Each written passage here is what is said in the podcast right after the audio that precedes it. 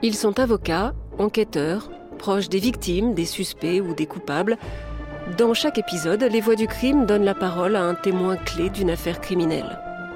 Mais qui sont les personnages de leur récit, ces acteurs de l'affaire qu'ils ont côtoyés? Victimes, suspects, coupables, policiers ou avocats, je vous propose de revenir sur leur parcours, d'explorer ensemble leur personnalité et de vous faire découvrir certains aspects méconnus de leur histoire. Je suis Isabelle Choquet. Voici le portrait de Jacqueline Sauvage, condamnée deux fois pour le meurtre de son mari violent et finalement graciée par François Hollande.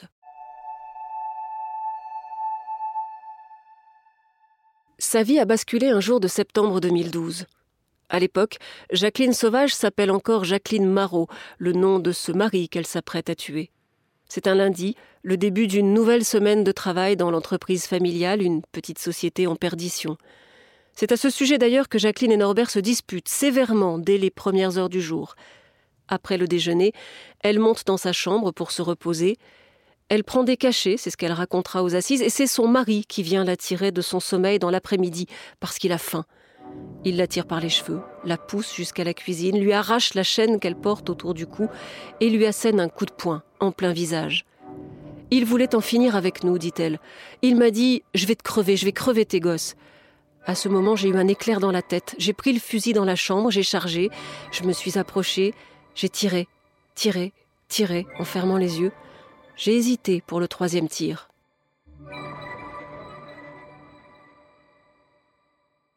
Peut-on parler de légitime défense? Par deux fois, la justice a répondu non. Jacqueline Sauvage est bien une criminelle. Lorsqu'elle a tiré, Norbert Marot était assis sur la terrasse, de dos, il cuvait son whisky. Il n'était pas armé. L'opinion, elle, a vu une victime, une femme sous emprise. La vérité est forcément complexe. La violence, elle l'a connue au berceau, pour ainsi dire. Jacqueline Sauvage est née à Melun. Elle est la petite dernière d'une famille de huit enfants. Le père frappe la mère jusqu'à lui casser le nez un jour. Mais elle se tait, comme sa fille se taira plus tard. Malgré tout, Jacqueline vit une enfance heureuse. Elle ne manque de rien et certainement pas d'affection. Elle n'a que quinze ans quand elle rencontre Norbert Marot à une fête organisée par le curé du village. Il a quelques mois de plus et déjà une réputation de mauvais garçon. D'ailleurs, il sort tout juste d'une maison de redressement. On le dit bagarreur, cavaleur, c'est un peu le loupard du coin. Évidemment, les parents sauvages désapprouvent, mais Norbert est grand et beau, il a de la prestance. Jacqueline est folle amoureuse. À 17 ans, elle tombe enceinte et elle se marie contre l'avis de sa famille. La Belle et le Loupard. Au cinéma, ce serait une gentille bluette, mais dans la vraie vie, la romance va vite tourner au cauchemar. Le couple s'est installé dans le Loiret, ils ont fait construire un pavillon, elle travaille d'abord dans l'industrie pharmaceutique, puis dans la confection. Elle a suivi une formation de couturière. À 25 ans, Jacqueline a déjà quatre enfants, un garçon et trois filles. Elle s'est éloignée de sa famille, elle n'a pas beaucoup d'amis. C'est une jeune femme isolée et une femme battue, comme sa mère. Ça a commencé à la naissance du deuxième enfant, sa fille Sylvie. D'abord des insultes, puis la première gifle. Nous étions allés chez des amis, j'avais mis une belle robe. On m'a complimenté sur ma tenue, il était fier. Mais une fois à la maison, il m'a dit que j'étais une traînée, et il m'a giflé. J'ai été choquée. Je lui en voulais, mais en même temps, je me suis dit que je m'étais peut-être mal comportée. Le début d'un cycle infernal. De plus en plus, les coups pleuvent et les enfants ne sont pas épargnés. C'est là, dit-elle, qu'elle a cessé de l'aimer pour passer en mode survie. Quand je voyais qu'il rentrait énervé, qu'il parlait avec violence, je me recroquevillais sur moi-même. Je ne répondais pas, sinon ça mettait de l'huile sur le feu. Je demandais aux enfants d'aller dans leur chambre pour essayer de les protéger, et j'attendais qu'ils terminent. Des violences physiques, puis des violences sexuelles sur elle, mais aussi sur ses filles dès qu'elles atteignent la puberté. Elle a toujours juré qu'elle ne savait pas. La vie de la famille va profondément changer avec la création de l'entreprise en 1981. Norbert, toujours ingérable, a été licencié pour faute professionnelle. Le couple décide alors d'acheter un camion et de monter sa propre société, une structure 100% familiale. Norbert conduit, Jacqueline gère l'administration et les livraisons.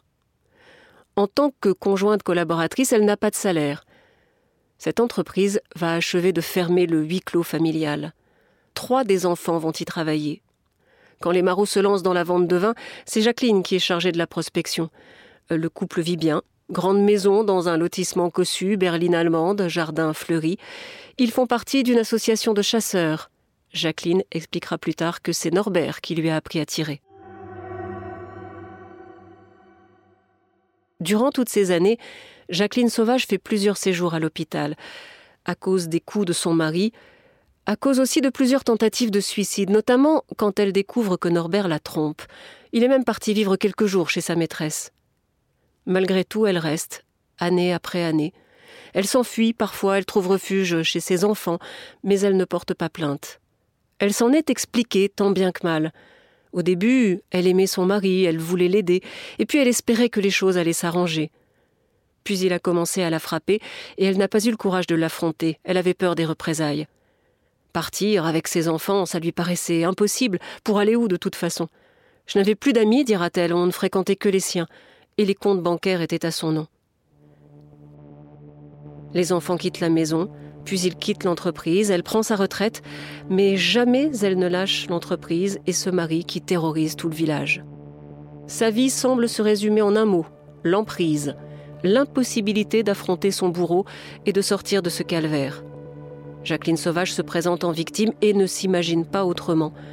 Elle sera condamnée, mais elle ne comprendra pas sa peine et c'est pour cela que la liberté conditionnelle lui sera refusée par deux fois.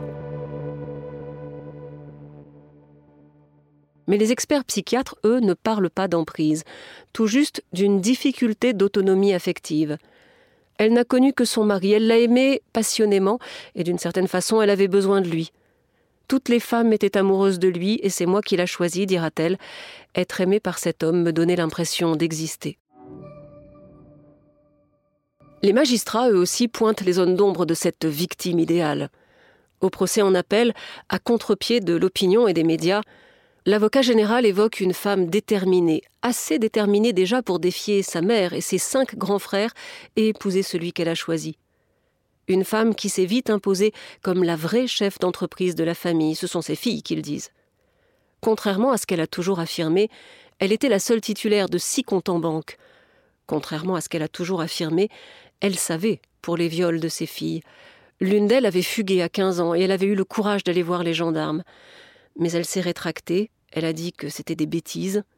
À l'époque, j'ai préféré la croire, dira sa mère. Quand une autre fille racontera tout quelques années plus tard, elle choisira encore de ne pas y croire. Par peur ou par lâcheté, comment savoir? Dans sa contre-enquête La vérité sur l'affaire Jacqueline Sauvage, la journaliste Hélène Mathieu est catégorique. Elle privilégiait l'entreprise familiale qu'elle portait à bout de bras et l'image qu'elle donnait à l'extérieur. Finalement, elle a tout supporté, sauf l'infidélité. Pour elle, ce coup-là a sans doute été le plus dur à encaisser. À l'époque, elle n'a pas hésité à débarquer chez la maîtresse pour l'insulter, la frapper et même la menacer avec une arme. Jacqueline voulait récupérer son homme, quitte à retrouver son enfer. Humiliée, blessée comme jamais, à tel point qu'on a pu imaginer que le meurtre était d'abord une vengeance. Après tout, le fusil était prêt, déjà chargé. Le jour du drame, on n'a pas retrouvé sur elle de traces de coups, aucune trace de médicaments dans son organisme. La préméditation n'a pas été retenue, mais le récit d'un acte irréfléchi dicté par une peur panique ne convainc pas totalement non plus. Alors, Jacqueline Sauvage, victime ou bourreau? Les deux sans doute. Victime consentante d'un bourreau qu'elle aimait et qu'elle n'aurait laissé à aucune autre. Vous venez d'écouter le portrait de Jacqueline Sauvage, graciée pour le meurtre de son mari violent et décédée en 2020. Vous pouvez retrouver tous les épisodes des Voix du crime sur l'application d'RTL, rtl.fr et toutes les plateformes partenaires. N'hésitez pas à nous laisser une note ou un commentaire. À très bientôt.